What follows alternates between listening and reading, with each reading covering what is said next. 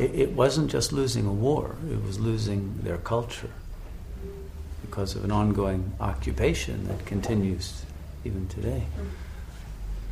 But the Japanese trauma was much less than, let's say, that of the North American Indian tribes who were conquered and they're completely destroyed their culture and their their uh, their lands, their life, uh, and the trauma that they went through and the loss of their world and all of the meanings that life had had for them uh, is something that scars not only the individual but lasts for generations and is a collective trauma for humanity. And the whole of modern history is the destruction of one culture after another by the dominant globalizing culture of capitalism. And uh, the profound effects of this are not felt except when it happens to one's own culture. But the consequences karmically are, are now catching up with the entire world. But for, for Japan, a very proud nation with a history of thousands of years, the empire of the rising sun, uh, that, uh, that positioned itself as the successor to Satyuga uh, in an ongoing, unbroken chain. That's what the solar dynasty really referred to. Uh, and the fall of, of the, the royal house of the emperor, who became a puppet, and the end of the, the traditions, the samurai tradition, and all of those incredible traditions, and to be occupied by an upstart American force that had no sense of that culture and its nuances uh, was agonizing and remains so.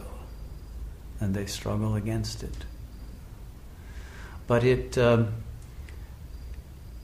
it had profound effects at that moment because they were in denial, and it was that forcible coming out of denial with the sudden dropping of bombs that destroyed Hiroshima and Nagasaki uh, that uh, that literally left the population speechless.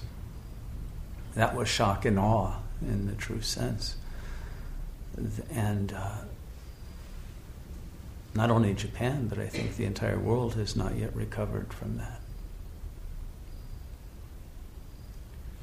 They were in denial of this event happening, the destruction in the war, or are you referring to a different kind of? Of the fact that they were losing, it was inconceivable that they could lose, just as it's inconceivable now to many people that the present system can fall. You know. You have people who think, no, this will go on forever. People can more easily imagine the, uh, the destruction of the world by an asteroid than the fall of global capitalism.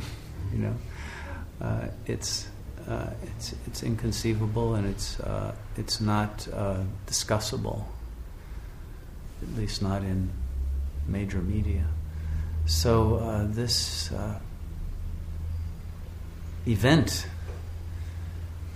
which is we can all see the gathering storm of centrifugal forces that are pulling apart global society, that are every day gaining in strength, uh, that will at some moment rip apart the fabric of the social whole as we know it. And then something will be reborn out of that. But the trauma for most people who are in denial of that. And it will happen quickly. The tipping point happens and things change in uh, um, huge ways. I mean, even uh, if you have paid attention to the, the snow in northern Europe the last couple of days that they were unready for, totally traumatizing England and other parts of Europe were not prepared for this effect of climate change that they were in denial of. But this is nothing compared to the radical changes that are about to hit. And all of us must be prepared for that. Costa Rica also has been going through this, but again, these are just rehearsals, minor labor pains before the real birth that's going to happen. We have to become very strong and filled with the inspiration of what is going to be born through this trauma. Because it's a blessing, ultimately. Everything is a blessing if it's understood in its true significance.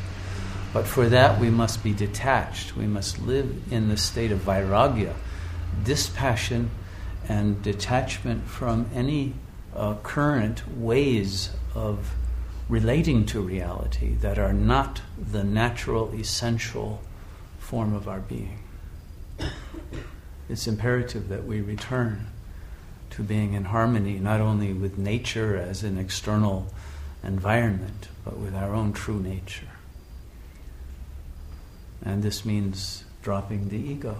It means letting go of all of the cultural imaginary that we are living in uh, on an individual level as well as a collective level.